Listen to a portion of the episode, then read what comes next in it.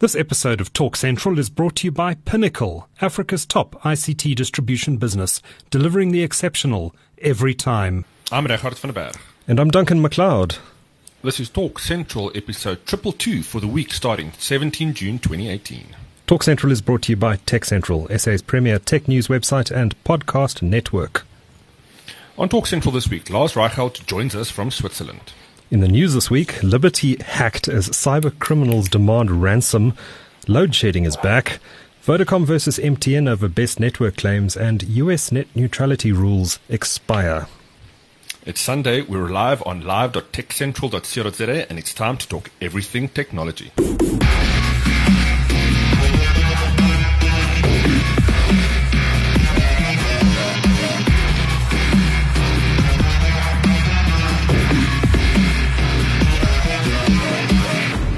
Oh, how's it, Rechot? How are you doing? How's it, Duncan? Good, thanks. So, all the way from Switzerland today, we're very, very pleased to be joined by Lars Reichelt, the former CEO of Cell C. Lars, thanks so much for joining us on the show today. Thank you for having me, and I'm very excited to be on your show. Oh, it's a great pleasure to have you here, Lars. You resigned from Cell C. I think it was in 2011 now, or 2012? 2011. Okay, it's been a long time, actually. It feels like just the other day you were running Cell C. What have you been up to in the intervening period? I have been up to what I love doing most, which is trying to help operators and boards to, innovate, to righten the ship. So I've been to Georgia. I've been to Nepal last year. And I'm doing a lot of work with startups, from data storage companies to IoT security companies, and it's not only telecoms, but still that's my main purpose in life seems to be telecoms. Telecoms, right? And have you been back to South Africa since you left? Unfortunately, not. No, I haven't. Okay. But I've been following it closely because it still is a country that is very close to my heart. Yeah. What's your views generally on the South African situation as what I suppose I could call you an outsider now? You're watching the country, watching the political developments. I'm sure watching the developments in the telecommunications market here. What's your sort of broad strokes take on what's happening in South Africa? Well, I'm extremely happy and pleased for South Africa and South Africans with the political change that has happened. It was a nightmare that is now at least can be tackled. I think Ramaphosa has his hands full, but if anybody can do it, it's probably him. Yeah. I would just warn that the damage that was done over the last couple of years is so massive that it will take, unfortunately, a lot of time to righten that ship, and it will probably task the patience of people in a very severe way, but you can't rush cleaning it up. Yeah. And the telecoms market, are you interested in how it's developed, how your former company has progressed since you left, how the competitive situation is shaping up? I'm obviously following that still. Still have lots of friends, in the telco sector. I have to say that Vodacom has done an absolutely stellar job. While the others were fighting, whatever they were doing, Vodacom essentially put the foot down to the metal and really accelerated far away from all of the other competitors, and they have done all the right things. I think Shamil has done a very, very remarkable job, and his whole team, and I think they're providing, from what I hear. Extremely good service. Prices have come down, so people can afford data, which they couldn't before. So I think MTN is also on a good track. Cell C, not sure if they have found their mojo, if they know what they want to be. They seem to be a bit uncertain about that. And Telkom, again, a good job in restructuring, but still not quite clear that they can really compete with a Vodacom in the long run. Do you think there needs to be some consolidation in this market? I mean, we saw Telkom try to do that radio access sharing agreement with MTN that was blocked by the competition authorities. Then Telkom launched what I think was probably a bit of a cheeky bid to buy out Cell C, and that eventually went to Blue Label Telecoms and Net One. Do you think there's a need for some consolidation in this market, or do you think the level of competition we see here is sufficient and good, and we have a functioning market? I think the regulator, and this can be the Competition Commission, this can be ICASA, this can be the Ministry of Telecoms, not only in South Africa but around the world, have to really look hard and think through what do we want. Do we want a market that is working with competitors that have sufficient financial stability to compete effectively? And that has a couple of ramifications. One, I think network sharing, RAN sharing, national roaming deals should be absolutely the order of the day. Mm-hmm. They should be made easy because there is no sense in competing, if you want, on building towers, particularly not with building permits taking forever and unclear regulation. I think the only way you can do this properly is sharing, just like we share the infrastructure of the internet.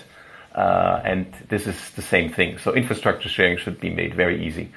The other thing is frequencies should be not given out by asking a lot of money, but they should be given out by asking for coverage requirements that should be met very quickly. And if these two things are met, then I think you will have a healthy competition. In the early days, competition was infrastructure-based. Now competition is based on experience, is based on a telco being more than just an access provider, but a platform for other things. And the world is moving increasingly towards mobile first. And therefore, you know, all the impediments to making mobile the easiest and most accessible way of getting to the internet have to be removed. Mm-hmm. What do you think of the government's wholesale open access network proposal? It's been heavily criticized, particularly by MTN and Vodacom, and welcomed by some of the smaller players, including Cell C and Telkom, with some slightly different views on exactly how it should work. The big guys argue this hasn't been tried anywhere else in the world. It's risky. We'll support it in a hybrid model, but it might not work. What's your view of a WOAN? Have you seen a WOAN anywhere else in the world in your work that has been successful? And do you think it might be a successful project here in South Africa? I have not seen a publicly run open access network that works, and I don't think it can. Simply because governments are meant to govern, and that alone is pretty hard. To build an enterprise in a market and run that enterprise well is very, very difficult. And if you look all around the world, whenever you have taken government-owned enterprises and set them free, then either they went under or they flourished. But if you want an example of how not to do it, I think you just can look at all the government-owned enterprises in South Africa, mm-hmm. and you tell me one that is working well. I don't think we'll find one. Mm-hmm. So I think it's a very, very bad idea to have a government-operated access network. It is an experiment that is bound to fail, and it would be much, much smarter for the government to think through how can we make sure that all the framework that we need to build, from regulation to building permits to rights of ways to whatever else there is, can be made as conducive and as intelligent, as frictionless as possible, and emphasize that effort rather than trying to build their own network. Right. They have said they want it to be a private sector-led initiative. They just want to create the framework in which this will operate. But I hear you. It is, at the end of the day, a construct of the government, and And I can't think of anyone that's been successful anywhere. I think Mexico's tried it, Rwanda's tried it, but nothing that's been particularly successful. We should get into the news, but before we do that, Reichelt, shall we do our quiz? Do you want to do the first question? Yes, indeed. Okay, first question of this week's quiz. Eskom introduced stage 1 load shedding this week. When was the last time Eskom forced to load shed? We're just looking for the year, sorry. The year, yeah. Easy question. What was Vodacom Group CEO Shamil Jusub's total pre-tax remuneration for the 2018 financial year? And we'll accept answers to the closest R1,000,000. Third question. A Martian dust storm covering a quarter of the planet threatens to end a 15-year exploration mission by the NASA rover. What is the name of that rover? And the fourth question this week. A U.S. court this week allowed the acquisition by which giant U.S. telecoms company of which giant U.S. media company? And the final question. Former Cell C CEO Lars Reichelt, who left the mobile operator in 2011, joined which Georgian telecoms operator in 2012? That is not an easy question. Maybe Lars can drop a hint as we talk through the show today. But let's certainly can. Let's dive into our news this week, and there's plenty of to talk about. And Lars, please feel free to jump in at any time with your views on any of these stories. But a story that broke late last night, I think it must have been around 10:30 last night, after we stopped playing games online, Reichelt. Liberty. I see you wrote the story very quickly right after that. I did, yeah. Liberty sent out an SMS to its clients and started reporting on Twitter that it had been hacked, or was suspected it had been hacked by cyber criminals who were demanding a ransom in return for them not leaking this information onto the internet. The Sunday Times subsequently reported early this morning that the cyber criminals, according to their sources, are demanding millions of rand in settlement. Otherwise, they will release customer information. They haven't specified what customer information onto the internet. And the Sunday Times was quoting the source at Liberty as saying that their IT team were running around like headless chickens trying to figure out exactly what happened.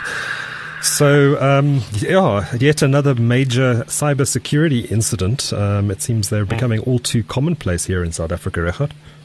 Yeah, I think it shows you how vulnerable so many of these big corporates are. I mean, if I look at the insides of many of the companies I've worked with, you know, it's not always a very simple, straightforward system that they've set up, and that's part of the problem here. There's, I think, a lot of access points to many of these systems in many cases.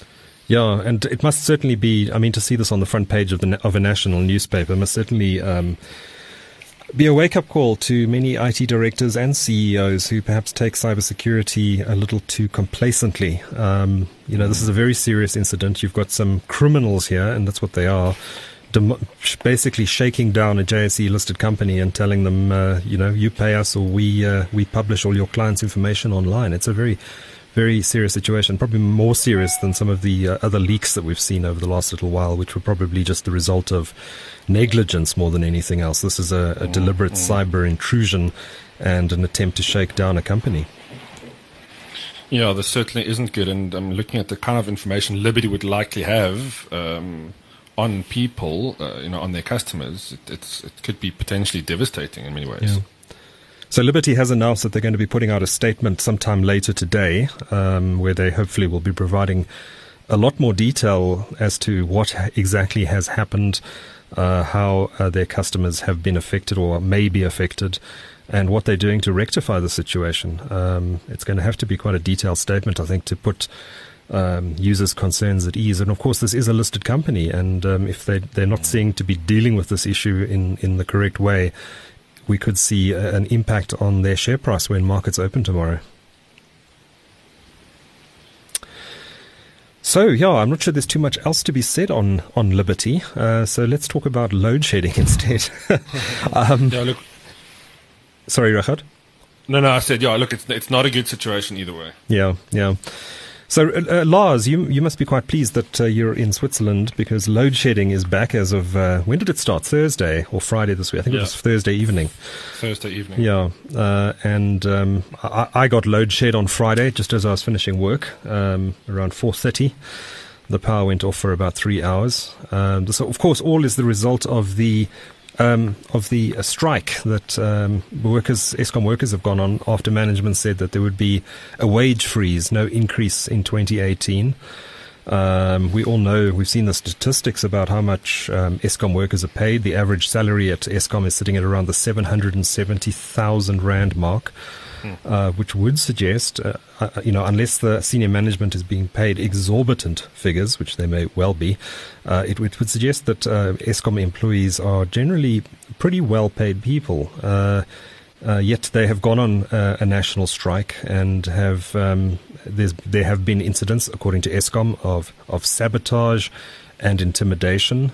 This has impacted a number of their power plants, particularly on the Mpumalanga Highveld, which is where a lot of their coal-fired power stations are located. And the result of that was that as of Thursday evening, Eskom started stage one load shedding. This continued into Friday. Thankfully, it does seem to have settled down this weekend. I don't think there's been any end to the industrial action, though, so we may be back into a load-shedding situation once again from Monday, once demand from industry picks up again. But, have you been hit by it at all, Richard? No, fortunately not. I mean, at the office we got generators, so they do kick in. But I haven't experienced it, not in this bout. There's been talks about it all over the neighborhood, the local chat groups. Yeah. So a lot of the neighborhoods around me here in the parks area have been hit. How can you demand a wage increase if that average salary is relatively good? I'm not saying people don't deserve it, but generally South Africa is in a pretty tight space at the moment. And Eskom itself is in a very serious situation. They're basically bankrupt. They've got so much debt on their balance sheet that they're going to have to go through some serious restructuring and probably retrenchments. And if they were to hike the salaries by the amount the unions are demanding, which is 15%, then that's probably just going to make the pain even worse down the road when it comes to those retrenchments. And didn't I read you wrote somewhere that the staff count they have now is more than what it was 10 years ago, but the capacity output or something like that, it hasn't changed much?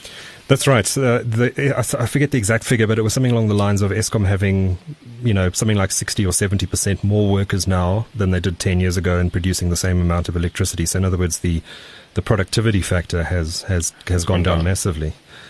That's a massive problem. It is.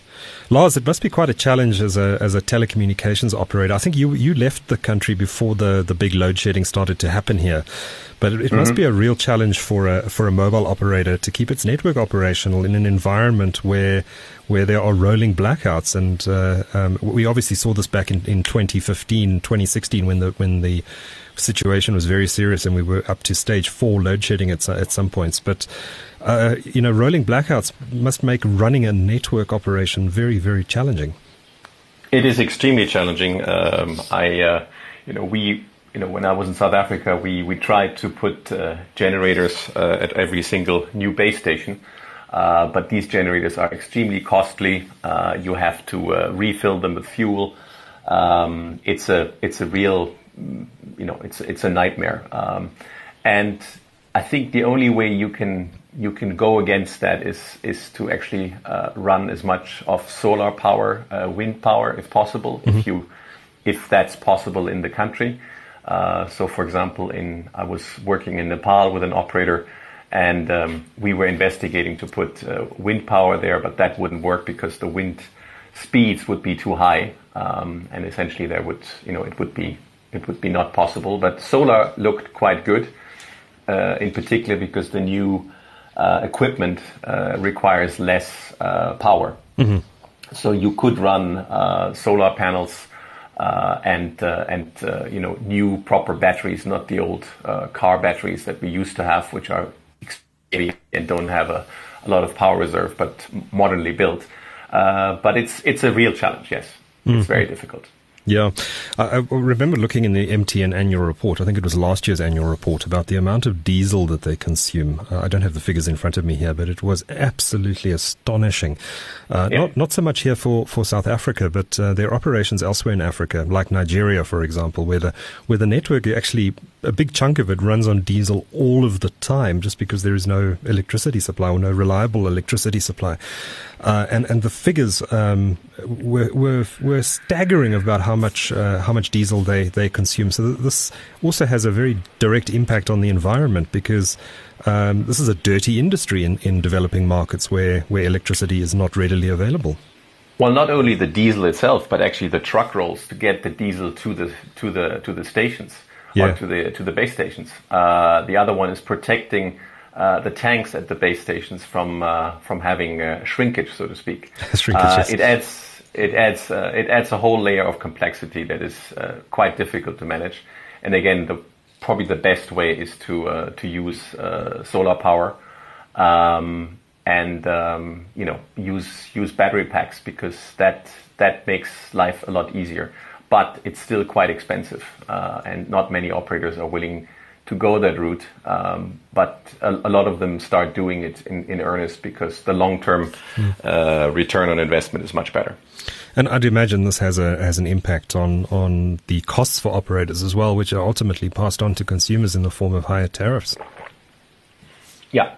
Or, well, I'm always amused when people talk about higher tariffs. I think the telecoms industry is the only one that hardly ever sees higher tariffs.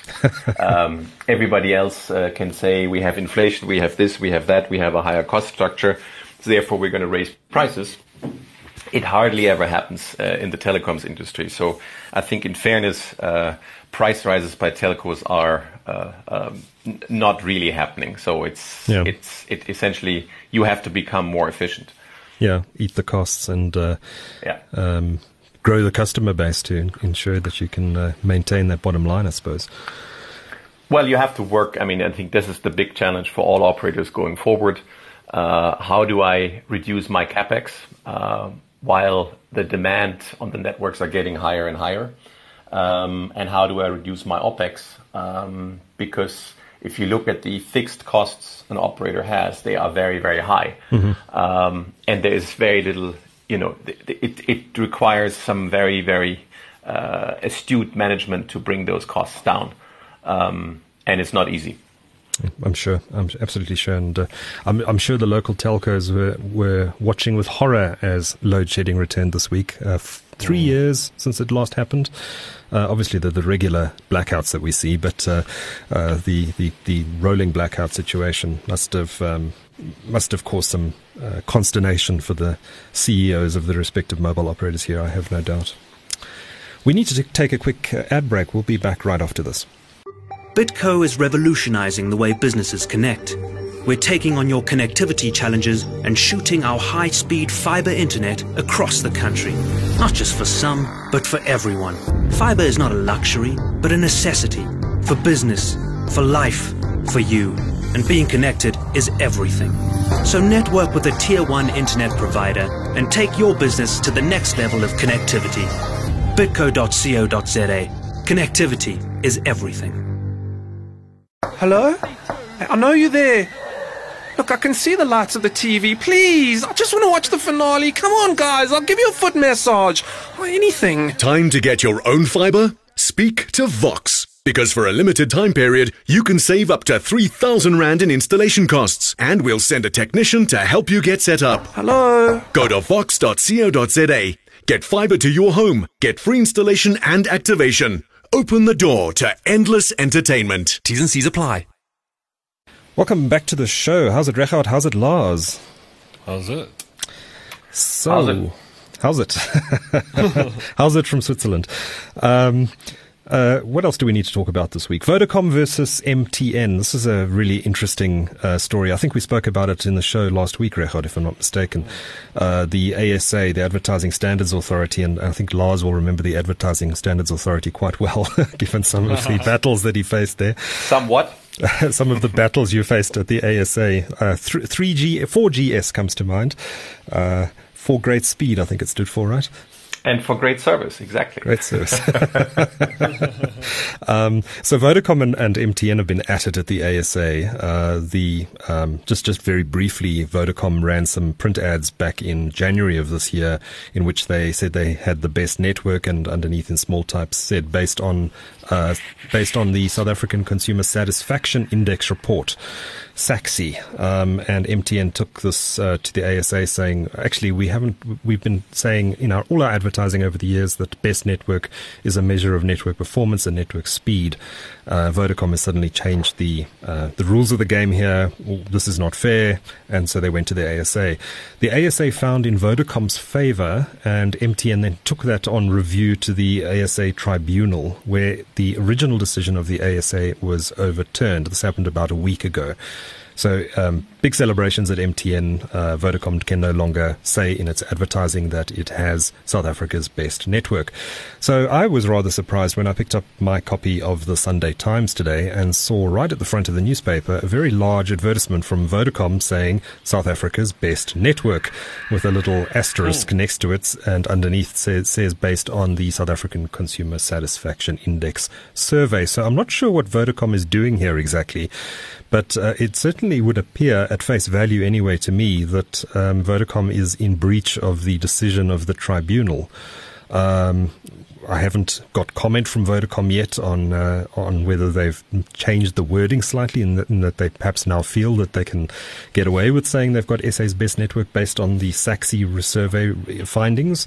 But certainly, at first glance, it looks to me like Vodacom has broken the ruling of the tribunal. So I expect that the next step will be for MTN to go back to the Advertising Standards Authority and to seek sanctions against Vodacom, which is the next step in this process usually.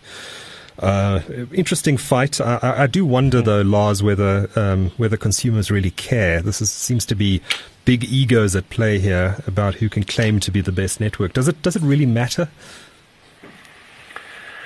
I think it does matter that you have a very good network. And I think statistically you can actually see if an operator has a better network, he will earn more money and he will have a better market share. Okay. I'm not sure that it matters to the consumer if the company says, I have the best network. My take on the ASA, I think, has always been that I find it a rather strange institution, and if you look over the years at the things that are brought or had been brought to the ASA, more often than not you wonder why should anybody rule on this. But I think it does matter that you have a network that works for customers. But then again, a mobile network is, people tend to forget, it's a bit like light, and where there is light, there's also shadow. And you can have a fantastic network, but in the corner of your house where you normally make a phone call, it just doesn't get there. So therefore, the experience is not that good. I think it's for everybody to figure out for himself, does it work for me or not? And coming back to the original discussion we had about sharing networks, I think it is quite helpful to actually share network infrastructure, and for example, in a simple way, allow national roaming, because that makes the network better for everybody, which in turn means everybody is going to use it more, and then you don't have the issues of network quality quite so substantially as you may have them still today. It does seem to me to be a bit unseemly, though, to have these corporate titans, these big elephants, if you like, squabbling in such a public way. I can see why they why they're fighting over the claim to be the best network, but at the same time, the whole thing does seem a little bit unseemly to me. I don't know what your views are, Richard. Look, it certainly gives the marketing department something cool to do, right? Because guerrilla marketing and doing all these weird tactics to just get mentioned and exposure. Yeah. It's kind of what it's all about these days. Yeah. So the lines constantly get blurred with this type of thing. Lines get crossed. And also, the ASA, how much clout do they really have? With some of the businesses I've worked with, we don't subscribe to any of what they do. Obviously, you just... don't necessarily want the bad publicity that comes with somebody calling you out on something, I guess. But then again, I suppose bad publicity is good publicity at the end of the day. Any publicity is good publicity. Publicity, yeah. Lars, in the 4GS fight that happened at the ASA, Cell C at the end of the day was the net beneficiary, wasn't it? Because the brand was being talked about. Again, I would have loved to do without all these ASA submissions, etc., etc. It was an enormous, quite frankly, in my book, waste of time. Mm-hmm. It was over peanuts. It wasn't really, but it was, it was fine. I mean, in the end, there was publicity. In the end, people talked about it. People actually questioned, I think the quintessence was that. Yes, the whole thing was talked about, but again, I question the whole idea of the ASA as being relevant, because it's not that you are blatantly misleading somebody. I think arguably, if you look at Vodacom's network, it is an extremely good network. If you look at the amount of data they're carrying and the number of customers they're satisfying, they are certainly the biggest network. And arguably, they're probably also the best network. And if you ask anybody, who is on the Vodacom network, more often than not, they'll probably say, yes, this is working very, very well. Yeah. And for the ASA to say, well, you can't say that, if the measurement is a consumer questionnaire where the consumers say, yes, for us, it is the best network, and you put that out there, then I think it's absolutely fair. And I think they should have all the right to do it. I must ask you, if with the benefit of hindsight and knowing what happened, would you have launched the 4GS logo or campaign, or would you have done something else, given what happened? Hindsight is always difficult, to be honest. Sure. I think we were, I think we understood that we couldn't call it 4G, yeah. Which is why we actually called it 4GS. Again, we didn't feel that we were misleading anybody. I think we were the most open operator in terms of customer criticism. When customers had something to say about it, they told us, and we tried to fix things. I remember many nights. Answering Twitter, answering Facebook and other things. I think we tried to be open. We tried to be transparent. And I think we did that quite well. Mm-hmm. I think the issue was taken on by not consumers, but it was taken on by, let's say, the other side. And they saw that, we could potentially be dangerous. So they figured out ways how to stop us. Right. And didn't T-Mobile US also call their network or use a term like 4G or something similar? Actually, many operators in the US, in Europe, called it 4G, and nobody, quite frankly, gave a hoot about it. Right, even though it was 3G. The original, there was an original definition that says if it's not 3G, then you can call it 4G. If it is, all IP, blah, blah, blah, blah, blah. There was a whole set and again, you had it in Europe, where I think arguably consumer protection is much, much stronger than I would think it is in South Africa. And there was never a case in Europe or in the US, for that matter, of anybody saying you can't call it that. People essentially said, look, you can call it whatever you like. Make sure that the product works. Make sure that you're not misleading in the sense that you're saying this is a medicine that works, and then you find out it's not a medicine, it's a placebo. But this is not what we're talking about. We're talking about marketing, and we're talking about a way of communicating. What about, while we're talking about mobile generations, what about 5G? That's coming soon to some markets. I think the first commercial networks are going to be rolled out later this year in places like Korea and the US, and possibly in places in Europe as well. But what is your view of 5G as a technology, Lars? Is it transformational? Is it much more than the switch, say, from 3G to 4G, or are we just talking about greater speeds here? Or does it change the industry? I think the network vendors would like to see it as transformational. The talk about IoT running off this, etc., etc. Self-driving cars requiring millisecond reaction time in communicating with the network and the cloud. This could all very well be, but I think it's going to take quite a lot longer for a couple of reasons. A, to build up this massive network, you will need to build many, many more sites than what is currently available. You will need to have well-working fiber to every single site, you know, because otherwise you can't get the speed. And you know, the question for me is it something that sort of sits on top and sees particular use cases in a smaller area? Then it's going to sort of grow, if you want, organically. I think 4G as a technology is extremely good. It is so much easier to run than 3G. Mm-hmm. It provides fantastic speeds. You can, you know, if you use massive MIMO antennas, you can see incredible capacity gains, which will be needed. But for that, you don't necessarily need 5G. You can do this with 4G.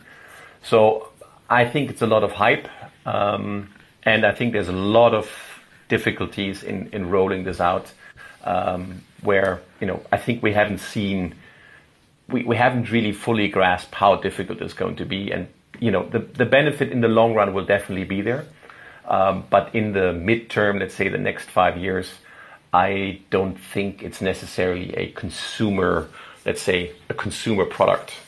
And probably quite limited in developing markets like South Africa. I'd imagine maybe a deployment in Sandton and the centre of Cape Town just to show it off. But 4G will be and possibly even still 3G will be the predominant way that people get online for the foreseeable future. I think you will see that the developing countries are very, very quickly shifting to 4G because it has tremendous benefits for the consumer as well as for the operators. The number of 4G capable handsets is growing incredibly fast, and they're getting very, very let's say you can buy them for very small money. Yeah. If you look at Jio in India, I think that is the example. There you can buy a $25 4G capable handset. Maybe it doesn't give you, 100 Mbps, but it works. It works very well for voice. And so I think you'll see that a lot of the developing countries will shift to 4G very, very quickly, which hopefully will then allow to have more frequencies available for, again, putting 4G on it rather than 2G or 3G. And I think that everybody's going to benefit from that. Great. Well, the last item of news on our list this week is something I've actually put on here because I'm quite keen to get Lars's views on it, and that is the expiry of the net neutrality rules in the US. The Federal Communications Commission, led by Ajit Pai, a Republican, has allowed the Obama-era net neutrality rules to expire. So as of, I think, Monday this past week, they are no longer in force. Lars, what's your take on this? Is this good or bad for consumers? I think there's a lot of black and white discussions, and I have a very good friend of mine who knows this market very well and who's looked in detail into the new regulations, and you know, he believes quite strongly that this is not as bad as it's made out to be. A lot of the basic, if you want, protections are still there. There is competition. So, you know, I don't think it's as bad as it's made out to be. And I know there's going to be a lot of people who are going to be very upset with me saying that. But I think you need to look at it in detail. And if you do that, you'll find out it's not quite as bad. I think whenever you have regulation, you have to beware of the unintended consequences. Yeah. Either way. And I think to return it to a status that I think was prevalent about 3 years ago or 4 years ago when Obama changed it from I think Title I to Title II. You know, the internet was working before, and I think it's still going to work now. I think the key thing is that you have competition. The more you have no competition, then it gets tricky, because then, you know, you can't just shift from one provider to the next. But given that the competition, you know, is still working quite well in the US, and I believe that the government is probably going to say yes to the merger between Sprint and T-Mobile. I think that's going to strengthen competition and not weaken it, because in its current state, Sprint won't survive because it simply it doesn't have enough to survive, and it doesn't have enough to live. So for me, the discussion, I think, is more complex, and it's more a this is good, this is bad, this is, you know, you need to look at it in detail. Yeah, I think you're right. The whole debate has become so polarized, with people taking extreme positions on both ends. But I think you're right. In a properly functioning competitive market, net neutrality probably isn't necessary. Well, again, you know, you have to define net neutrality, and if you look at it again in detail, you find that a lot of the things that are relevant are still there as basic protections. There's some bits that have been taken away, but they don't necessarily mean that it's not, that, you know, net neutrality is no longer there. I mean, take Google and take Facebook. You know, how free are we in deciding what we see on Google and on Facebook? Yeah. We're not. We're entirely steered by algorithms that, quite frankly, probably even the people at Google or Facebook don't understand anymore. You know, that's one of the risks, if you want, of AI. You know, there's always somebody who programs. And then, you know, again, unintended consequences may follow. But I think from a legislational perspective, I don't think it is as bad as people make it out to be. Yeah, yeah. It's going to be interesting to watch what happens here in South Africa, because the ICT policy white paper takes a very strong hardline approach to net neutrality and its implementation. There's been no draft legislation at this stage, but certainly the government is thinking in the direction of introducing quite strong net neutrality rules in South Africa. So we'll have to keep a close eye on what they announce there. But that takes care of our news this week. Let's move on to our regular features. Winner and loser of the week. Don't actually have a winner this week. I've been racking my brain for about an hour before the show to come up with one, and I just can't. So I think we'll leave that blank. And our loser this week is Bitcoin. And I suppose people who've invested in Bitcoin, because the price is continuing to tumble. It's now down 60% since the beginning of the year. As you know, Reichelt, I took a punt on Bitcoin a couple of weeks ago, and I'm watching it falling since then. So I'm a bit nervous about that investment. But Lars, do you play around in cryptocurrencies at all? No, I don't. No, I probably a smart. To be honest, I don't understand. I was at some point. I actually had I had some bitcoins because a friend of mine told me, "Oh, you have to go to you know, this is really cool. Go to Mount Gox."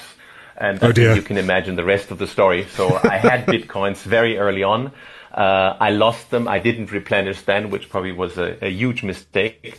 But to be honest, I still have some difficulty seeing what can we really do with this. There's so many people who say it's going to revolutionize everything. But I'm not so sure. It's now a 10-year-old, if you want, technology. Yeah. And we have one application that has somewhat worked, which is called Bitcoin. Yeah. All the other things are still in experimentation stage, and I think we just talked about load shedding. If the usage of energy to create Bitcoin keeps rising the way it is, then I think by 2024, I think somebody has calculated, the entire electricity supply of the world will be used to mine bitcoins.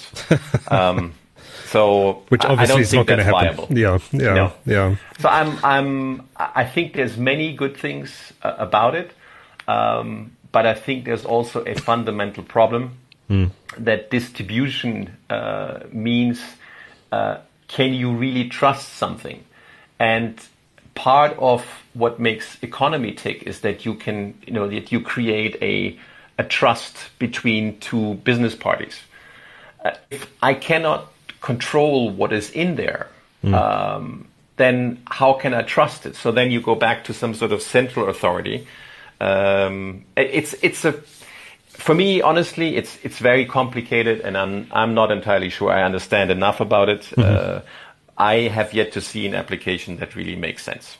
Fair enough, fair enough. And you know what they say about investing in things you don't understand? It's probably not a good idea, which is why I don't invest in mining companies, for example, because I haven't the first idea what they really do, apart from digging stuff out. Well, our mutual friend Simon Dingell would definitely disagree. For sure. He is Mr. Blockchain.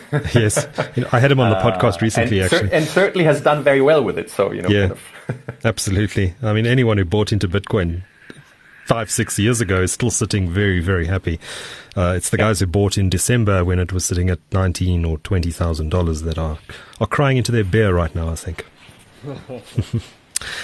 Let's move on to our picks of the week. Richard, let me start with you. What have you got this week?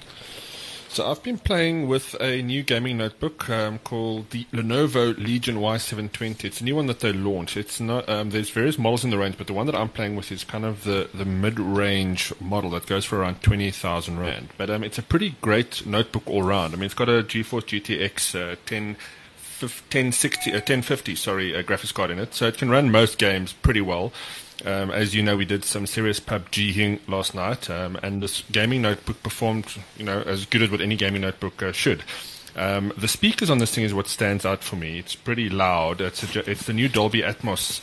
Oh, nice. One of the first notebooks with the new Dolby Atmos sound in it, yeah. So sound quality, even reproduced through any headphones, is pretty good as well. Great. Now, one of the most interesting features of this notebook is the fact that you can, it comes with a Microsoft controller chip built in. So you can connect your Microsoft Xbox One controller directly to this notebook, which is pretty cool. That's all built in. So yeah, that's the Lenovo Legion Y720. I've really enjoyed playing with it. Do you have the retail price? It's about 20 grand. Okay. Cool. We'll include a link in the show notes for that laptop if it sounds interesting to you. Lars, you're going to pick a drone, I believe.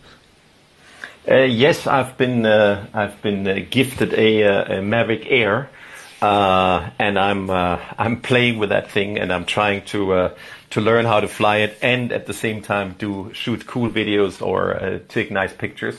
I'm not sure that my dexterity is quite there yet. Actually, I know it's not. But it's a lot of fun. It's amazing when you think of what technology is actually in this little drone. I mean, it's not much bigger than your hand. Yeah. And you think about what this thing is doing. It is absolutely remarkable. I mean, it's the mind boggles. The processing power in that thing is massive.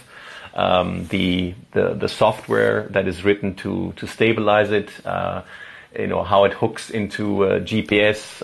It is really it's one of those little tech miracles where you look at it and say, I can't believe this is possible, but it is. So It's fun. And of course, you live in one of the most beautiful places in the world. So I'm looking forward to seeing some drone footage. I would hand that comment right back, sir. No, I think the Swiss Alps are prettier than Joburg's mine dumps. I'm pretty certain of that. I think South Africa, on the whole, is an unbelievably beautiful country. But as a matter of interest, sorry, what are the drone laws like there? I mean, are you allowed to fly around all those beautiful parks where those mountains are, or just anywhere? You are allowed to fly it. You have to register so that if something happens, they know who the drone belongs to. You have some flight exclusion zones around airports, around some military things where you're not allowed to fly. But in usual Swiss fashion, it's a lot about self-policing. But it's I think a very pragmatic way of looking at it. Not like in Nepal where you are not allowed to fly any drone nowhere. No. Typical Swiss fashion. A pragmatic way of looking at it, and trying to, get people to be responsible, which I think on the whole works quite well. Yeah. Great. My pick this week is, I'm always, and Richard, I'm sure you're the same. You're always looking to record an interview or grab a snippet of audio. And I've never found a standard voice recorder for Android that really works for me. The default ones that come with the phone are not that powerful. So I did some Googling and I found an app called Easy Voice Recorder Pro. There's a free version, but the Pro version comes with some pretty nifty features that I think make it worth paying for. I think it's around 45 Rand in the Play Store, and there is also an iOS version available for iPhone and iPad, which I haven't tried out. But it allows you to do it gives you all sorts of control over the quality of the audio that you're recording. So variable bit rates, you can record in different audio formats like AAC, WAV, MP3 and others. And it's got full integration in the Pro version with Google Drive and Dropbox as well. So you can automatically sync your voice notes and recordings into the cloud once you've finished a recording. And it's pretty powerful software, and the reviews in the Play Store give it very high marks. And I've used it already to record a couple of interviews, and I'm very impressed with the quality of it. So if you're looking for a really good audio recording software for your phone, and you're not too happy with the built-in one, although I think the one on iOS is pretty good, the built-in one. But the Android one on my Samsung it's okay, but it doesn't give you a lot of variability and control. So I really love this app, and I'm using it a lot. It's called Easy Voice Recorder Pro, and it's available in the Play Store. So go check that out. Nice. And guys, I think that's almost our show. We just need to do our quiz results. Let me do the first question. Eskom introduced stage 1 load shedding this week. When was the last time it was forced to load shed? And that was in 2015. Second question. What was Vodacom Group CEO Shamil Yusup's total pre-tax remuneration for 2018 financial year? And we'll accept answers to the closest million rand. If you guessed it, the answer is 50.3 million rand. Lots of dough. A Martian dust storm covering a quarter of the planet threatens to end a 15-year exploration mission by a NASA rover. What is the name of that rover? And it's the Mars Opportunity. Fourth question. A U.S. court this week allowed the acquisition by which giant U.S. telecoms company of which giant U.S. media company? And the answer there is AT&T and Time Warner. Two massive giants in that industry. Two massive companies, and these massive mega mergers don't always end that well. So brave move by them, I suppose. Former Cell C CEO Lars Reichelt, who has been on the show today, who left the mobile operator in 2011, joined which Georgian telecoms operator in 2012? And unfortunately, Lars didn't give any hints during the course of the show. But Lars, let me leave you to answer the question. The company was called Magticom, M-A-G-T-I-com. Magticom, great stuff. Well, Lars, it's been an absolute pleasure to have you on the show all the way from Switzerland today. Really appreciate you taking the time out. I know it's Father's Day today, so I'm sure there's some extra pressure on your time. But it's been really great to have you here, and hopefully we'll have you on the show again at some point in the future. Was great to be on the show. Thank you very much, and I hope I will see you either here or in Barcelona or maybe in South Africa. Yes, I haven't been to Barcelona to Mobile World Congress for a while, for a couple of years. So maybe it's time I headed up there next year. And if I do, I will definitely look you up when I get there, Lars. Very cool, Duncan. Great. Well, from Richard, from Lars, and myself. Until next week. Cheers.